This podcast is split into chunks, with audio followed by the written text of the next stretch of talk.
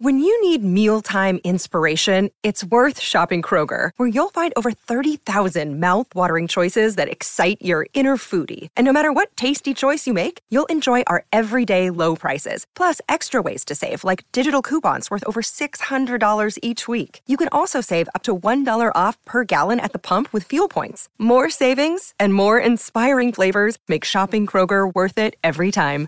Kroger, fresh for everyone. Fuel restrictions apply. Another day is here, and you're ready for it. What to wear? Check. Breakfast, lunch, and dinner? Check. Planning for what's next and how to save for it? That's where Bank of America can help. For your financial to-dos, Bank of America has experts ready to help get you closer to your goals. Get started at one of our local financial centers or 24-7 in our mobile banking app. Find a location near you at bankofamerica.com slash talk to us. What would you like the power to do?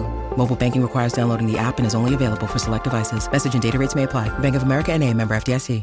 Hi, this is David DeSola, and you're listening to Whatever Never Mind.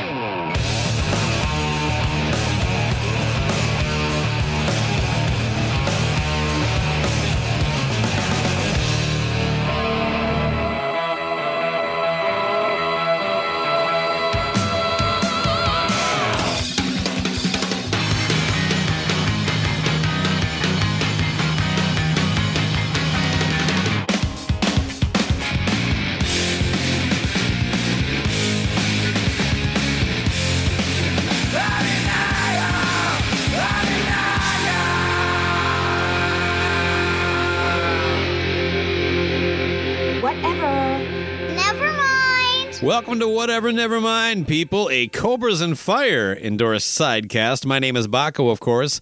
I just want to give you a little heads up here. We have a special interview, kind of a bonus to this week's Alice in Chains facelift uh, episode.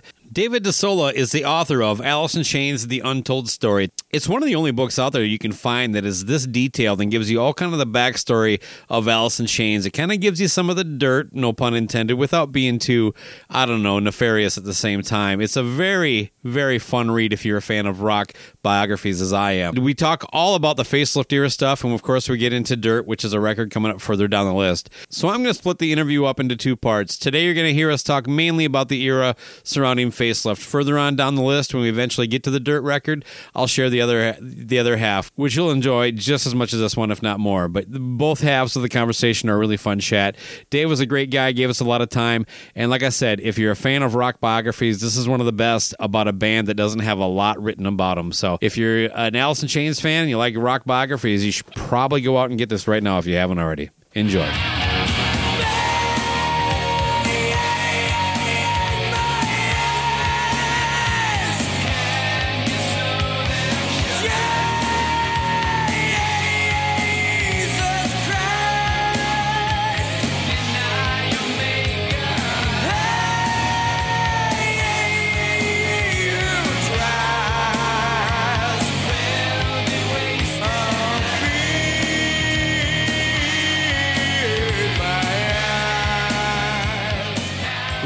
To welcome to the program uh, David DeSola, author of the Alice in Chains The Untold Story.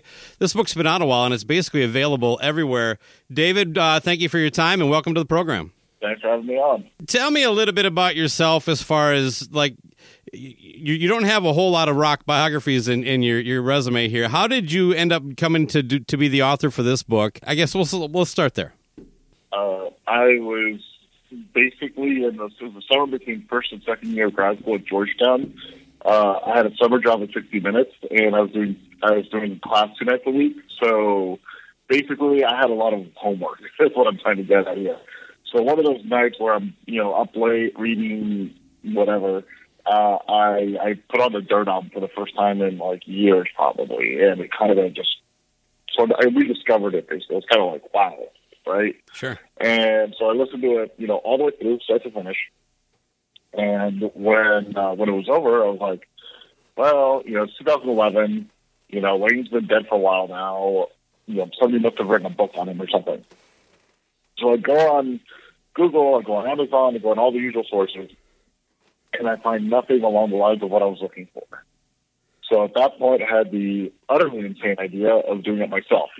Uh, on top of, uh, you know, on top of having a, you know, besides having a, a, a day job and, and summer school, right? So Um, so I finished up. So I finished the summer term. You know, the end summer my summer gig in 15 minutes. Uh, I finished my classes, and then I had about three or four weeks off before the start of the fall term. So at that point, I did my first trip to Seattle. I did my first round of interviews and field research, and then I was like, okay, well, make this do this book and see what happens. And so, you know, I juggled the book in grad school for pretty much the entire my entire second year. I finished school, and then I did the book full time, and you know, there you go. That's it. But basically, uh, long story short, to answer your question, I was looking for a book that didn't exist, and then I decided to do it myself. So this is very much a passion project for you, then. Mm-hmm. A passion project, uh, challenge. Uh, Okay. you know, I, it was the right place at the right time. You know, I had the skill set, I had the motivation, uh, I had the time, I had the resources, thankfully, um, and just all these sort of things going on in my life at the same time, and it all just sort of, it was all just sort of happened to work in my favor. And I was like, okay, I'm going to do this.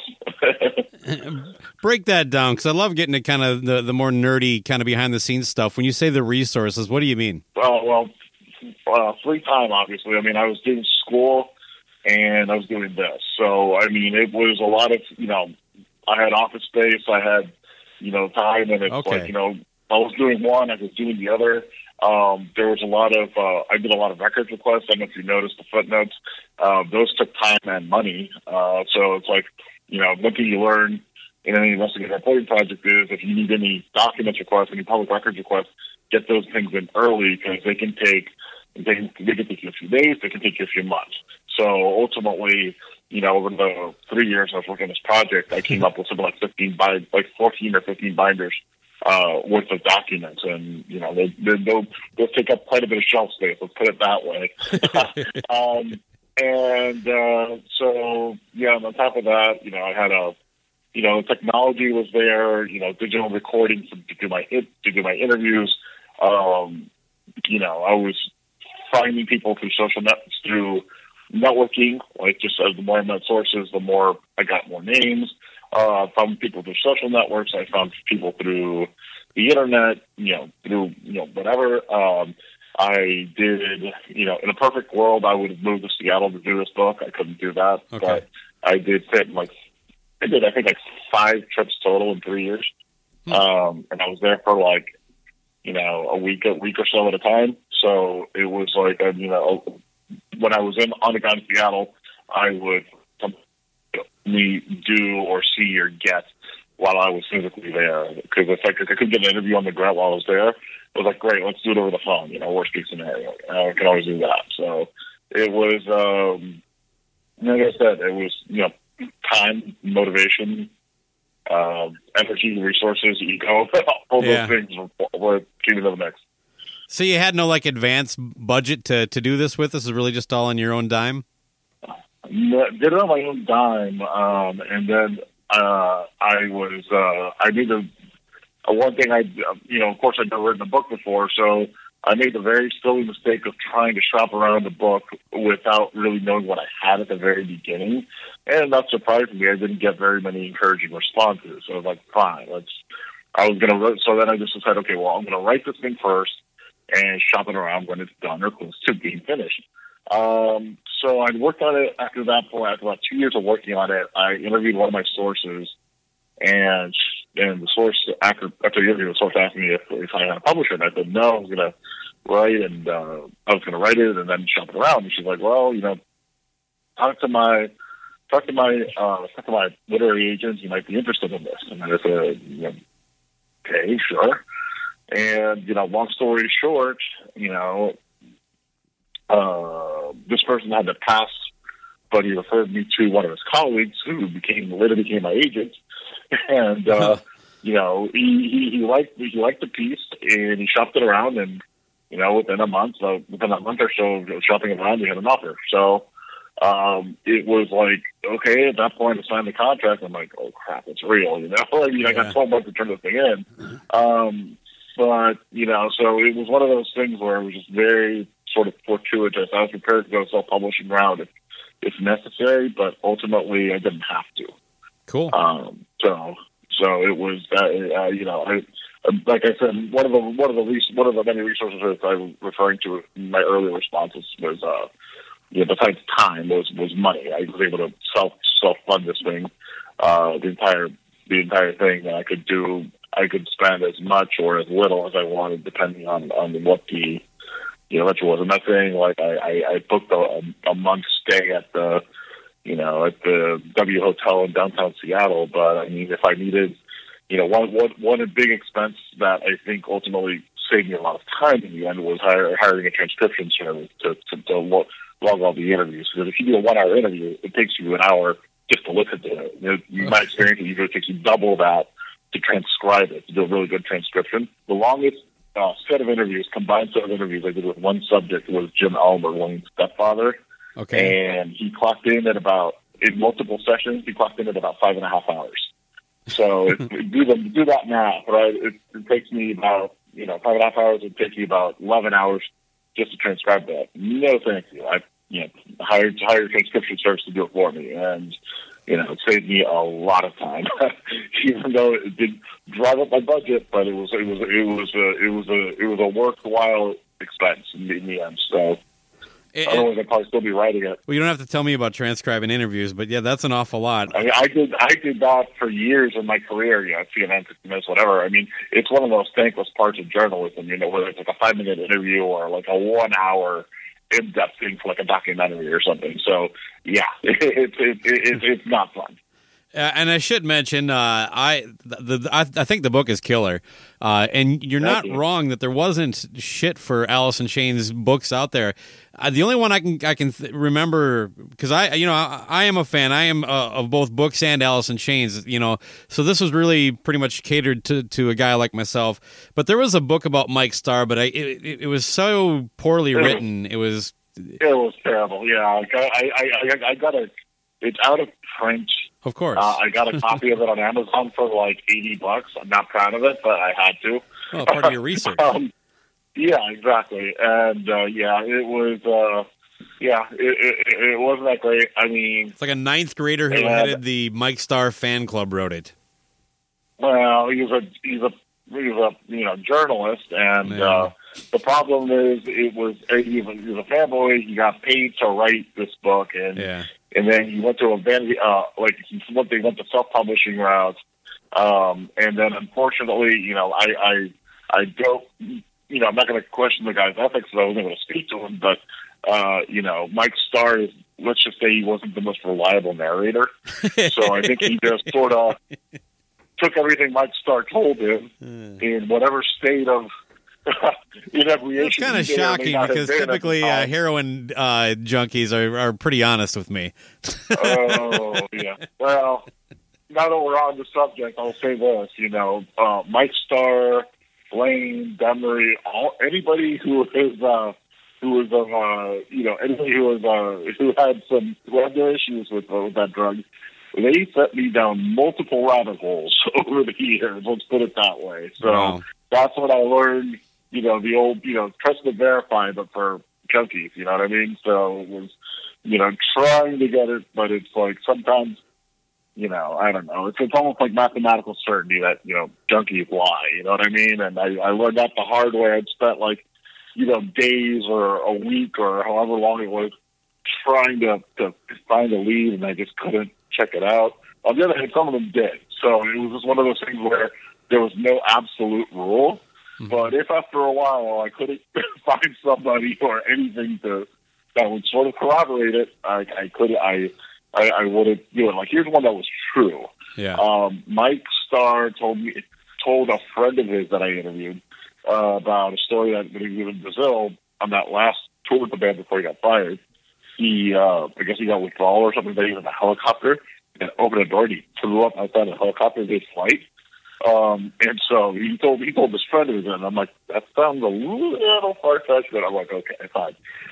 One of my key sources was Mike Space Tech, you know, who was there for pretty much from like eighty, from like ninety to ninety six. So from the first Alice tour for Facelift to Unplugged, that was his last show. So he was there for the whole heyday of the band, that, that classic early period, right? And he, he stayed on after Mike Starr left and began it. So I asked him about this because he was in Brazil for that tour, and I was like, "Oh yeah, that happened. I was there, I was there, I was there about a helicopter with him." All right. So you know, it's one of those things where you know some of it is you know probably too good to be true, and some of it actually checks out. And you know, again, so there's no iron rule for it. You just gotta, you know, you just gotta try it and check it and. uh you know, hope for the best. And sometimes you have to cut your losses, even if you spent, you know, days or weeks, you know, trying to run somebody, run, run something down. Oh, that that is one of the things about the book I like a lot, though. I think you do a, an excellent job of separating um, verified fact from things that are probably true, but you know, you you, you make it sure that you, you do a really good job of uh, without kind of without boring people, but you, you you do a good job of like, well, this is to the best of this person's recollection, that kind of stuff. It adds a real believable um, nature to the whole everything you're reading. You know what I mean? Yeah. Well, it's also, I mean, if you read the intro, in the introduction I wrote to the book, one thing I've noticed is that, like, you know, it's like 20 or 30 years later when I was writing this. A lot of the people were dead. Uh, a lot of the people at the time were already dead. Um, so obviously they couldn't speak for themselves. And, you know, with the passage of time, you know, people, you know, getting messed up on drugs and alcohol or people having falling out or whatever, you know, human memory just becomes a very curious thing. And you, you, you convince yourself that something is true. You may misremember it. I don't know. One of the more interesting exercises than that was the, uh, the story of Layne's last recording session with Alice in Chains in 1998, uh, when they all met up in a studio in LA with Dave Jerden and his crew. Now, I had something like five or six people, five or six sources in that room. So all Jerden's people, and um, and uh, I'm trying to remember who was. Yeah, I think it was all it was all Jerden's people, and uh, Sean's Sean's drum tech, and uh, you know it's it's. And I asked him, you know, what the, Layne showed up super late, right? Because at that point, he his drug use had more or less warped his perception of time. Uh, so, I mean, he, to him, he's on time, and to other people, he's hours or day or days late. You know. So, anyway, I asked, you know, I asked people, you know, they all sit around there waiting for Layne to show up, and like I asked like five or six different people that question, and I got five or six different times. it's very, very, you know, somebody said like, "Oh, he showed up at five, showed up at eleven, showed up at three, showed up at three in the morning, showed up at like, you know."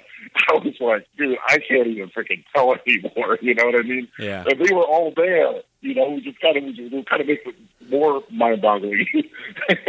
but uh, yeah, so it was just one of those things where I just sort of like, well, I just noticed that sources had varying accounts as to what time he showed up.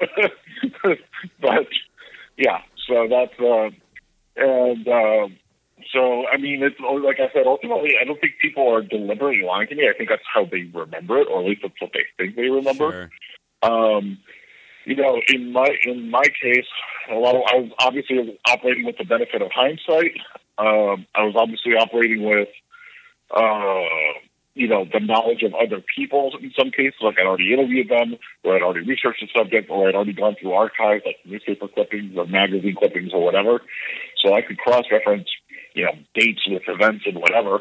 So, um, you know, I had, I had to sort of try and referee everything, basically. Had to make sure, you know, what the order and timing and things of events was, and you know, it, it's it's complicated and it can be incredibly frustrating. But you know, I mean, like I said, it's it's just because things don't check out or there's some ambiguity or confusion or contradiction there.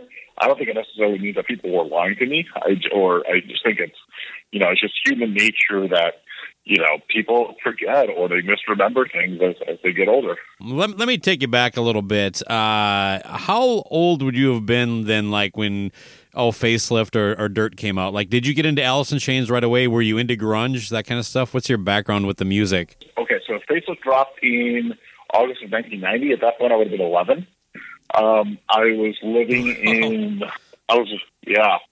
I was living in europe at the time i was living in holland.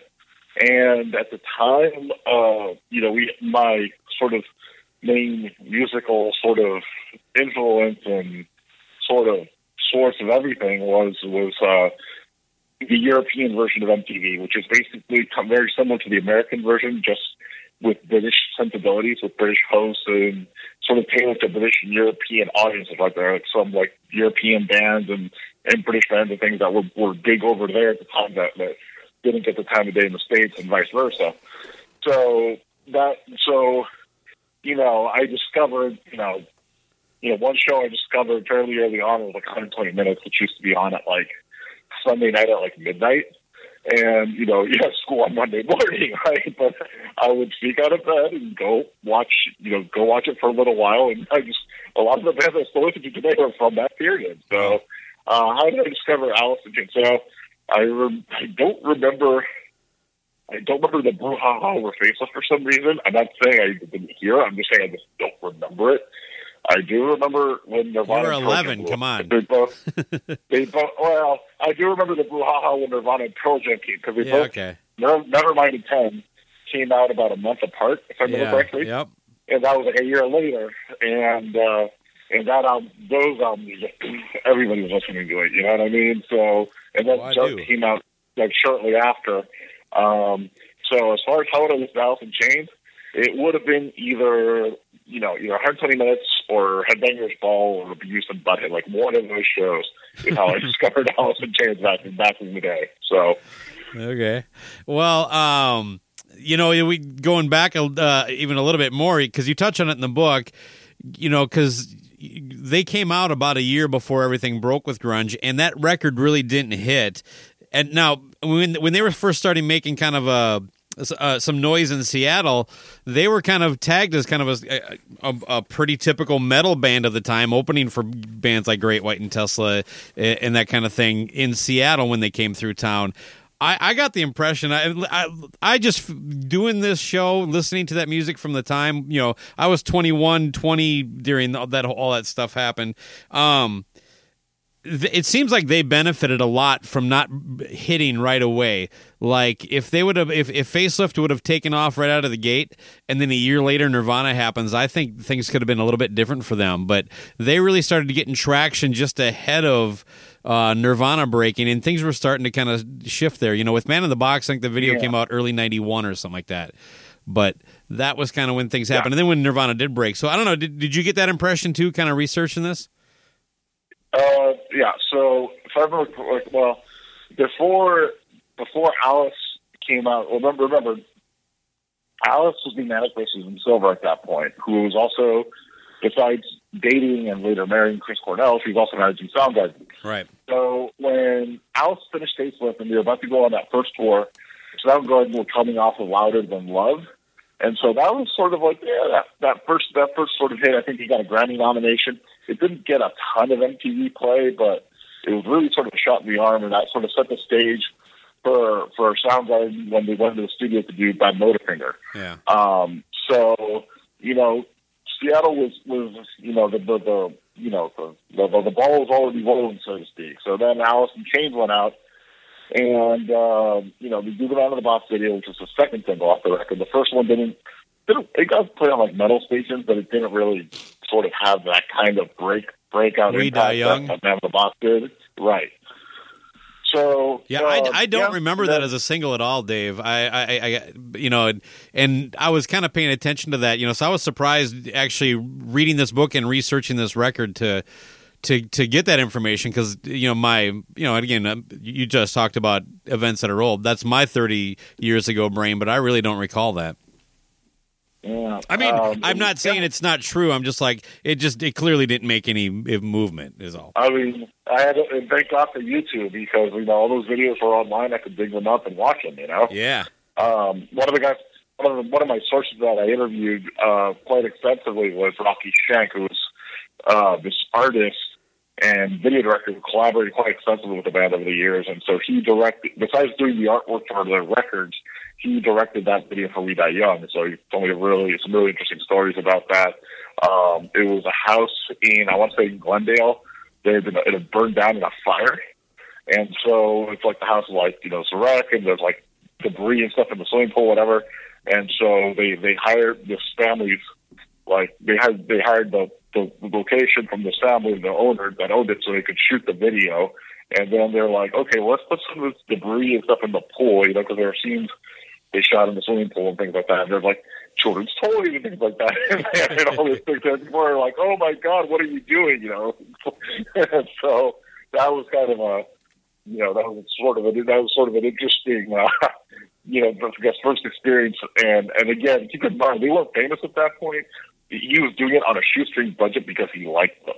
Yeah. Uh, same deal with uh, the the photo shoot for their album cover, and there's a photo shoot of them. If you look at the inside liner notes of Facelift, there's a photo of them on a, like this mound of, of, of yellow like dust or dirt. It's it's sulfur. It was at a factory outside of LA or something like that, and so you know the wind is shifting, and every so often like maybe they'll start crying because it got in their eyes or whatever. and so there's a, yeah. So anyway, but that's but that photo shoot was from this was, was from the same, and it's in it's in the in the, it's, it's like I think it's the interior photo of, of facelift, and uh, that's uh, yeah that's that's Rocky Schenck for you right there. So, um, but as far as but back to your original question about you know uh, uh, the of the Box being a breakout, um, yeah, I mean I think it was the right man on the right place at the right time. I mean I wrote about one of the chapters in there was about the uh, meeting of the MTV executives where they decided, you know, which new video was going to get this sort of this seal of approval, this buzz bin or whatever. Yeah, I love it, that story. The seal approval. And uh, Do you uh, remember the you other know, artist? It was, a band called Blue Murder. Yeah, uh, I think it was Jelly Roll. Before they get popular from yeah, either Jelly Roll or, or Valley of the Kings, one of those two. I forget. Wait, yeah. no, just, And- just quick note on that. We uh, when we when we went through the face facelift record for for this sidecast, I brought that story up from your book because I I, I just can't imagine. I mean, th- it's down to those two. It seems it's almost like just ridiculous to think because you know I don't know if you know much about Blue Murder, but you got uh, Carmine Appice and um, John Sykes, two guys who are basically Yeah, probably. or- they're or, first of all they're old and they're probably already in their next bands by the time MTV is talking about this. You know, they just move around all the time. They they don't really seem like a, the kind of band that gets in the buzz bin. But love to get that little nugget Yeah. from your book. Yeah, and so you know, apparently, if you look at the video for Man in the Box, it's like so dark and so weird. It's like a black and white sepia tone. There's this weird guy with his eyes sewn shut. Yeah, you know, it's like it was just so bizarre. And like, let's Well- just and they're like, well, let's just pick something different.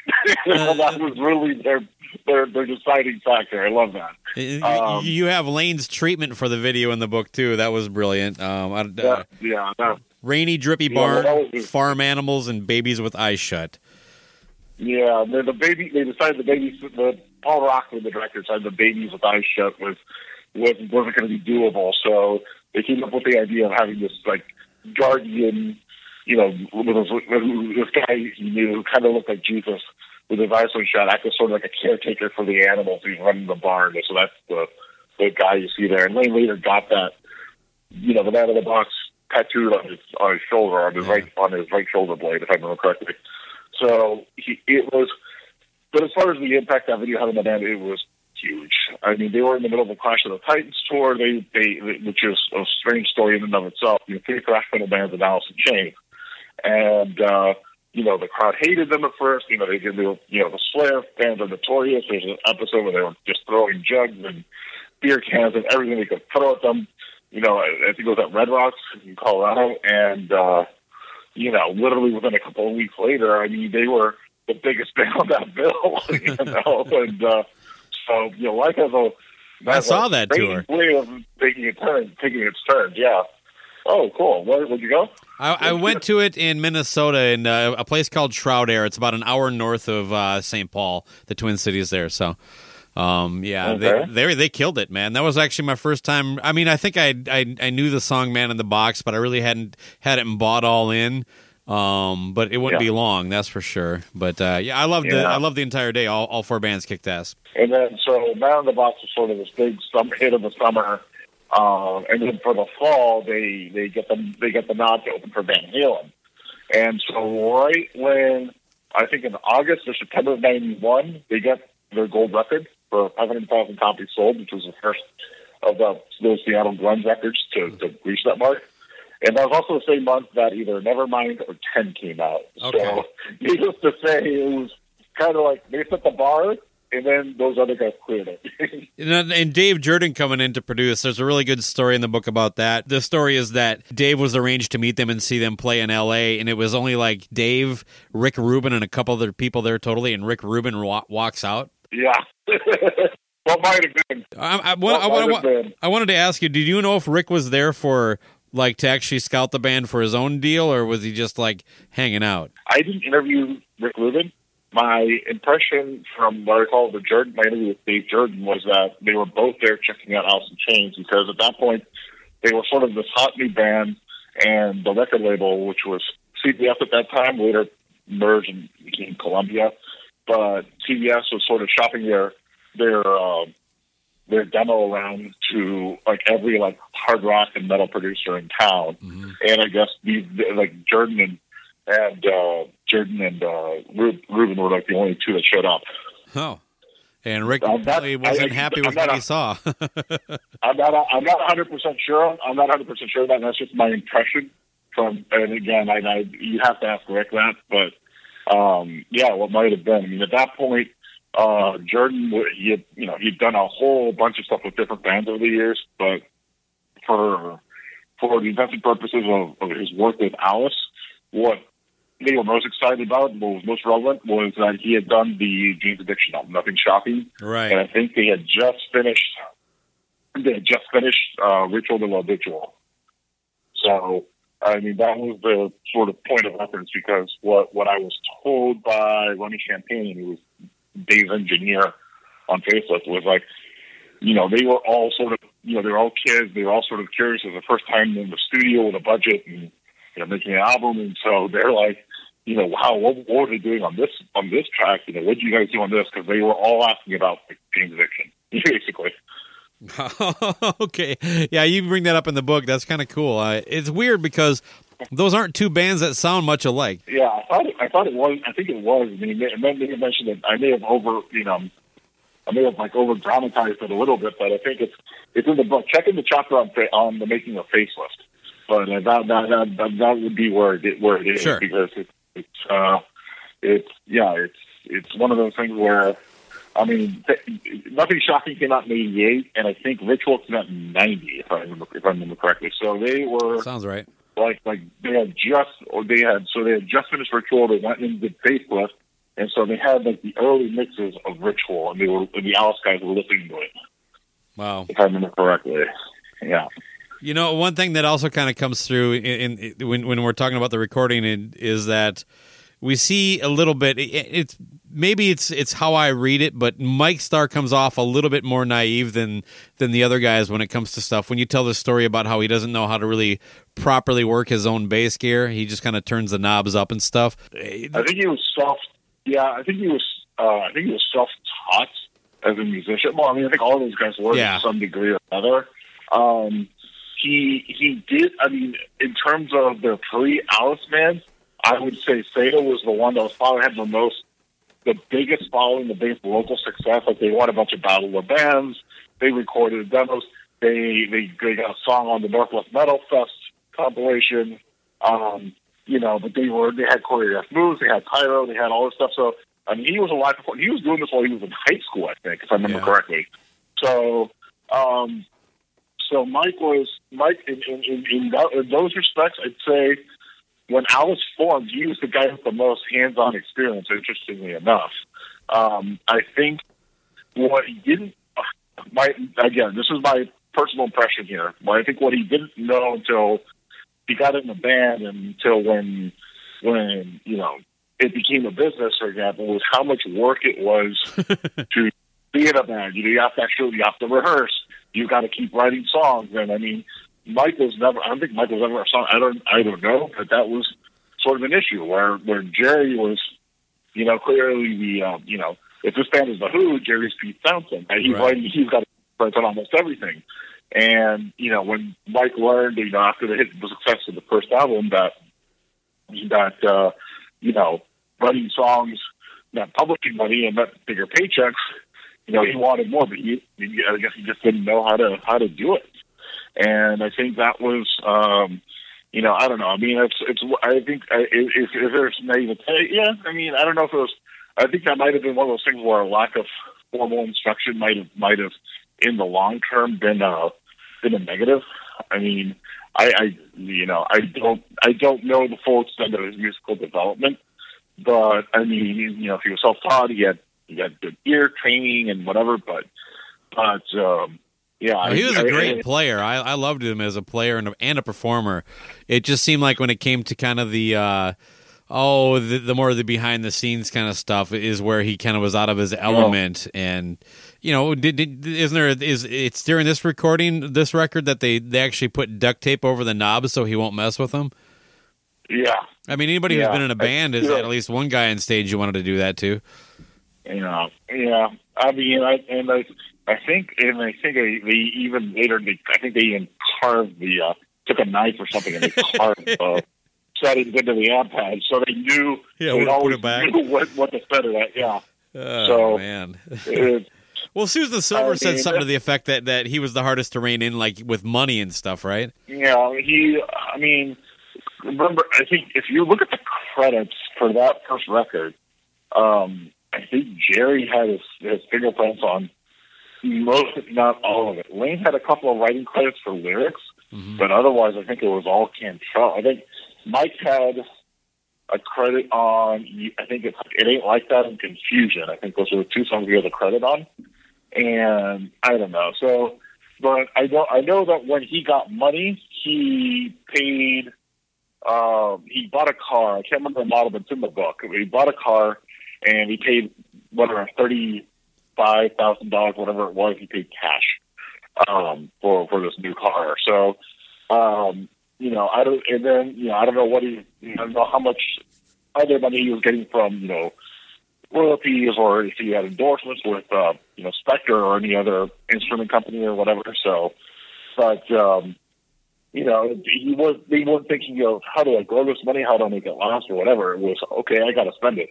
you know, and then, um, now Layne, on the other hand, was exactly the opposite. He was very conservative in how he spent his money. Yes, he splurged on toys and video games and stuff, but but uh, you know he got an account And he got heroin. a budget, and well, yeah, but but he, but he but, he, but he didn't fall into that.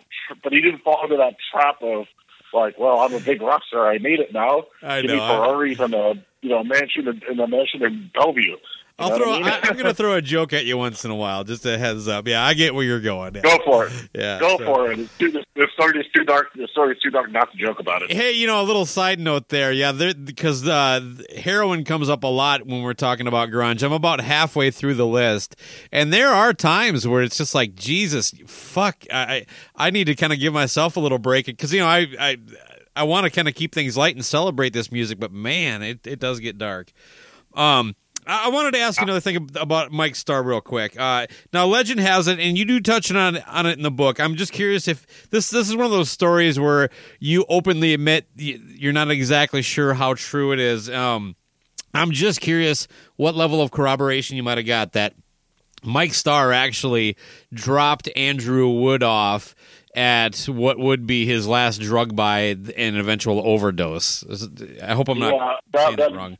That's what that's what he that's what he told you know that's what he told uh, Mark Yarm, who's the author of Everybody Loves Our Town. And if you read that book, Yep. um, that's where I got that quote. And uh, you know, again, how do you prove a negative, right? That something didn't happen. I mean, if I Right. gotta go PSI, my star, okay, he dropped him off, whatever. I mean, I, I, I, I couldn't.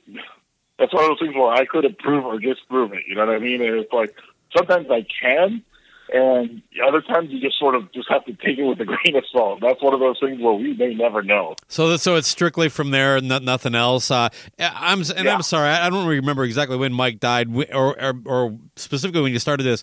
When you started the book, would, would, he he have still been alive, or would he have already passed? No, he died like he died. I started the book in like September of 2011, and he died like six months earlier. Okay, all right. So Um, I had like I had like I like you know missed him. That um, um Well, there is a, a huge ripple effect that that because uh, things really hadn't kind of grown to where it eventually would. I, I, don't think it was nationally known. At least I can tell you from my perspective, being in Minnesota, we it wasn't. But but you, you get it. You do a great job of tying it all together in the book. When we talk about what what Andrew Wood's death actually did, and it and it, it really didn't have the effect that it, it probably should have, which would have been a bit, bit of a wake up call. It was more like the first domino, and it took a while until people started taking a little more seriously. It seems like I'm talking about, of course, overdosing, that kind of deal. Yeah, yeah, um, and it wasn't just Alice in Chains either. I mean, it was yeah. the whole. It was, um, you know, either he died of a, you know, I think Mark Arm from Mudhoney also dabbled in it. Um, Shannon Hoon from from uh, Blind Melon.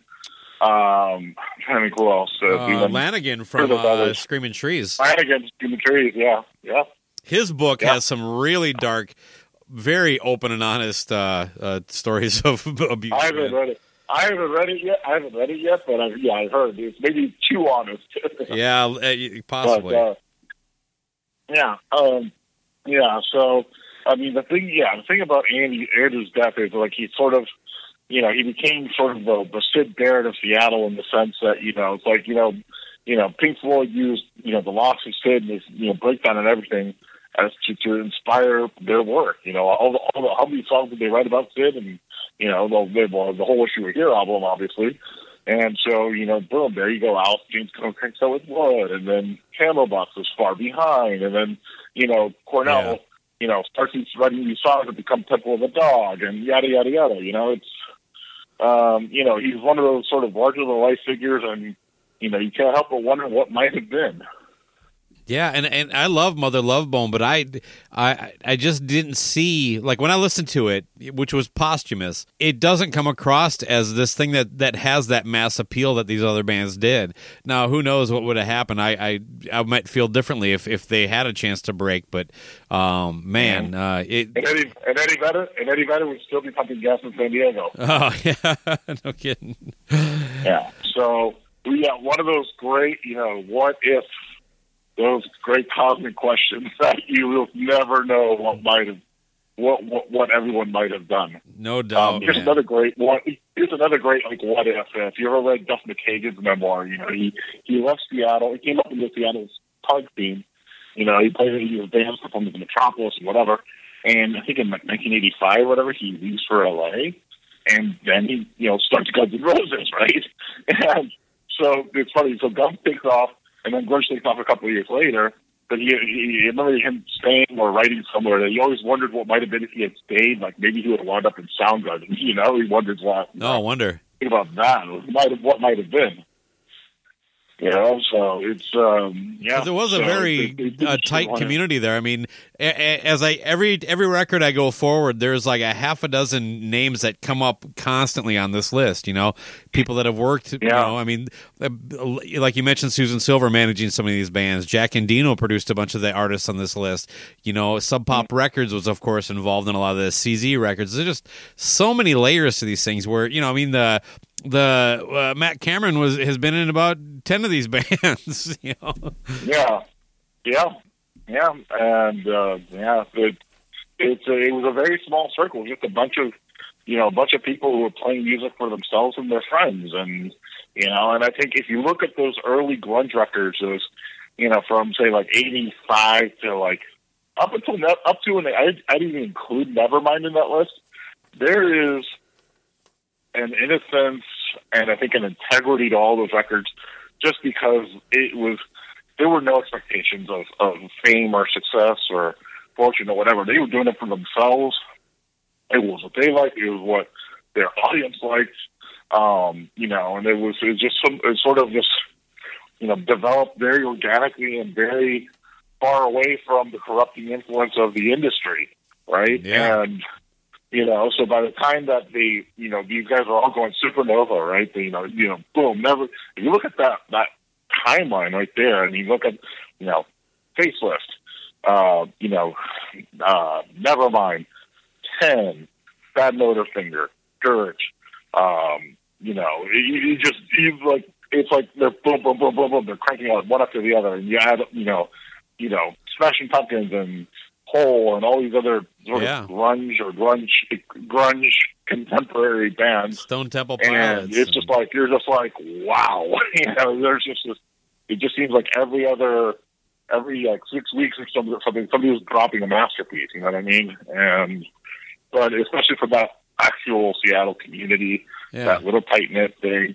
and then you know i guess you know once once that cat got out of the bag i mean you know the the, the best analogy i've heard ex- how it's explained that was it was like sort of like California after the gold rush. You know, everybody was coming over. To, everybody was coming to Seattle. then it, then it's the it. music industry at that point. Uh, Yeah, Well, you know, another thing too about all that is that like they would actually do like collaborative side projects that were good. You know what I mean? Like Mad Season and Temple of the Dog.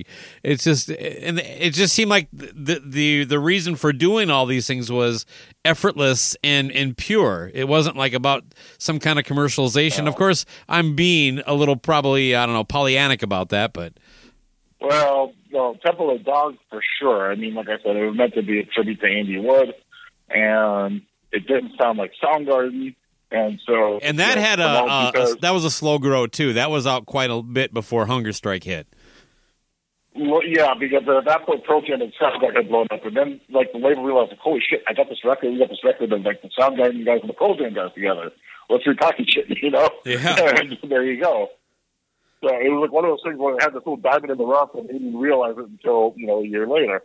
And um, and but but as far as Mad Season goes, I mean, remember that started with uh, McCready in rehab in Minnesota, where he meets Baker Saunders, and you know he comes up with this idea, and he wants to you know sort of lead by example, and you know being sober and whatever, and he wants to help Layne get sober. You know what I mean? So it started with.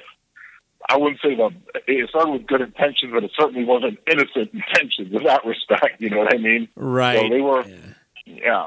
Because it, it seems clear that Layne needed help pretty early on in the recording, and the fact they kind of plowed through it. I guess you got a pretty good point there. I don't know. I mean, my my personal view on Layne's drug use is I think that he had he had over you know since he was like a teenager until you know until he was an adult he was pretty I guess strong tolerance for the stuff like alcohol or drugs or whatever, and they just didn't phase him, didn't affect him, whatever. And then for whatever reason, once he tried heroin, that was it. And you mentioned that the the Van Halen tour in in '91 there, the at the end of the facelift cycle, uh, that supposedly was when uh, what's her name? Is it Demri? Is that how you pronounce it? Definitely, definitely. Demri. So Demri, that's yeah. when she would have uh, supposedly the first time she you know had Layne try heroin. I don't, I don't. I'm not phrasing that right. I'm not trying to blame somebody, but she was like the uh, the conduit to his first exposure. I guess. Yeah, yeah, but it's yeah. I mean, that's that's the that's how I that story came from Johnny Bacolas, who was in addition to being in Link's previous band, he was in his grand band, know, Sleeve, Now Thing Change. He was also his roommate at the time of the the Mad Season record. So they lived together for about a year, fifteen months, give or take. Yeah. And so, you know, they they had been friends since they were teenagers, right? So they're like 15, 16, right? And so, you know, when they were living together, he asked him, you know, you know, how did you how did you how did you start how did you get started on this? And, and that's the story that Lane told him. And you know, the fact that you know it was in that particular context, it was one of his closest childhood friends, and it was a private conversation between the two of them that would incline me to, to think that he was telling the truth. Wow.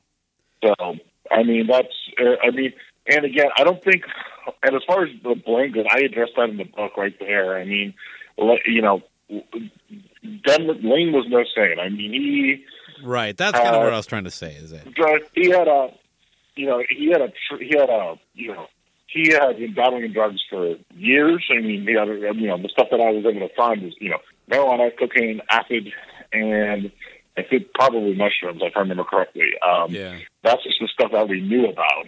Um, you know, and the other thing to keep in mind also is that when he was still at the music bank in at some point in 1988, uh, one of the other musicians there um, offered him and another guy heroin, and they both turned him down.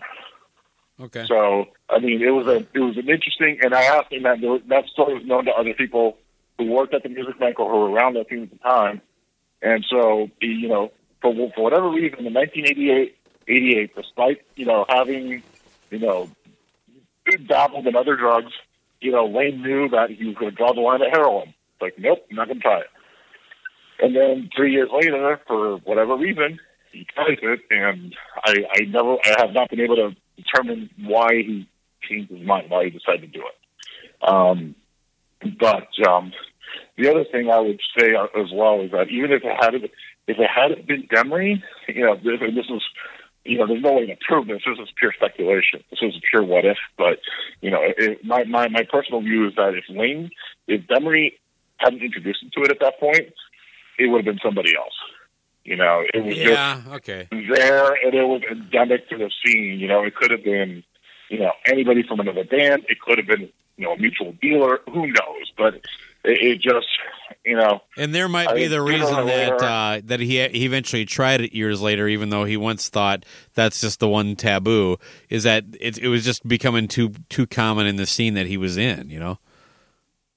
Possibly. I mean, you'll you'll remember that you know Demri had a. Uh, she was sort of seeing a guy while Layne was on tour. This is another musician who also who was also a heroin. Uh, Yeah. What, what was his name? I'm sorry, that comes up in the book too. So the guy's name is Dwayne Lance Bodenheimer. And and he was in a local band still at the time, and he was just kind of uh, I don't know grinding on Demri when Layne was on the road. I guess so. I mean, I mean, keep in, keep in mind, Layne was having his his fun as well. yeah, So of not like, course. Yeah. you know, he had much much moral ground to, to claim in that argument either. Um, and so, uh, you know, they, they, he denied it, but Layne heard enough, and so what happened was at the at the at the single shoot in I guess in the spring of '91, um, you know, Alice in Chains was filming their scene. Um, the Cameron Crowe people have built a, a makeshift stage at the, by the pier. It's not an actual club; it's just something that they built just for the movie, and that took it down.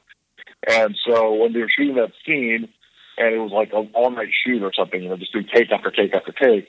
And so Bodenheimer was there, and I'm looking at my book right now, and so you know they, you know, Layne saw Bodenheimer, and then he sort of just uh, uh, confronted him, and you know he just you know and just let him have it, you know. And he said, and I'm quote, and this is the quote I have in my book. I'm reading it right now. Quote: "You're a piece of shit. It should have been you that died instead of Andy Wood. I fucking hate you." Nice. Now, obviously, at that point, he knew that Bodenheimer was a heroin user. Um, it was like a year after Andy Wood had died. Obviously, he hadn't dabbled in it yet because obviously he, he, you know, he felt like he had some sort of moral, I don't know, authority or something to to, to um, well, he's anger and, You know, and, lashing you out. know, I think it's he's probably and- yeah, yeah. And so, and Bodenheimer, what he told me was, Layne said it to me, and that was very hurtful. It hurt me. It wasn't like a total dick. I did have feelings. I felt bad about what was going on, but I couldn't help it because I truly, I really did love her. So, I mean, it's so for whatever reason, at some point, you know, even you know, a couple of months before that Van Halen tour, I mean, he's acting, you know, he's talking pretty high and mighty to this guy about her- his heroin problem, and then he tries it Oh, himself. I gotcha. So, so I mean, why he decided to try it after all that, I have no idea. I, I really appreciate you tying in that timeline there from that argument to the the Van Halen thing. Um, Yeah, this was March. This was like March of '91 in that Yeah. shoot, and the Van Halen tour was like August. So right. it's like five months later. I was surprised reading your book that Andrew Wood actually lived for a little bit after his OD. And all these people like Oh. Chris Cornell came back to, to see him in the hospital. Um, man, just that is Yeah. a heartbreaking, I don't know, couple pages in the book. Yeah, that was. I put together that account from a couple of other grunge books. So it was like the Pearl Jam 20 book. It was Mark Yarm, Greg Prato's history of histories of the grunge scene, and then there's a great documentary about Andrew Wood called Malfunkshun. Ah, I the loved it. story by a guy named Scot Barbour. Yeah. So that's I kind of sort of put it together from all those accounts, right? So, um, but yeah, I mean, I guess he was he wasn't he was alive in the sense that he had a pulse or whatever, but I don't think he was conscious. I mean, he was even he was on a ventilator, you know, he was on tubes. I mean, he was in, the, in a, I think in a medical induced coma, if I remember correctly. Right. So I mean, um, and I guess at, at a certain point they just decided that it, that it was just too much, and, and you know the best thing to do would have been to pull the plug, and that's ultimately what happened. Um, but yeah, it was it was uh, you know just a just a sad scene. I mean, I can't even begin to imagine what it must have been like being in that hospital. That's that's that's drug overdose. That's, that's Yeah. yeah.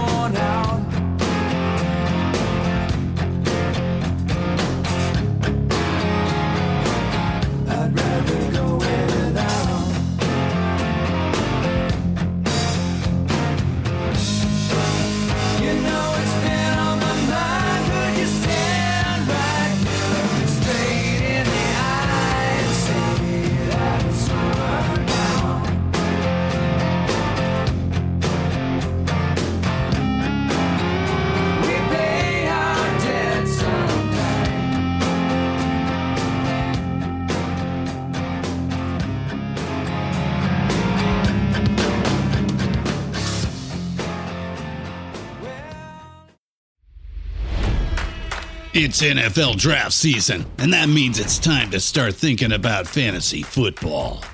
FantasyPoints.com features industry leading experts and prognosticators using proprietary hand charted data to help you score more fantasy points. FantasyPoints.com is the place to go for whatever kind of fantasy football you play. Whether you play fantasy football, daily fantasy sports, or do a little bit of everything, Fantasy Points has the meticulously researched content to guide you to victory.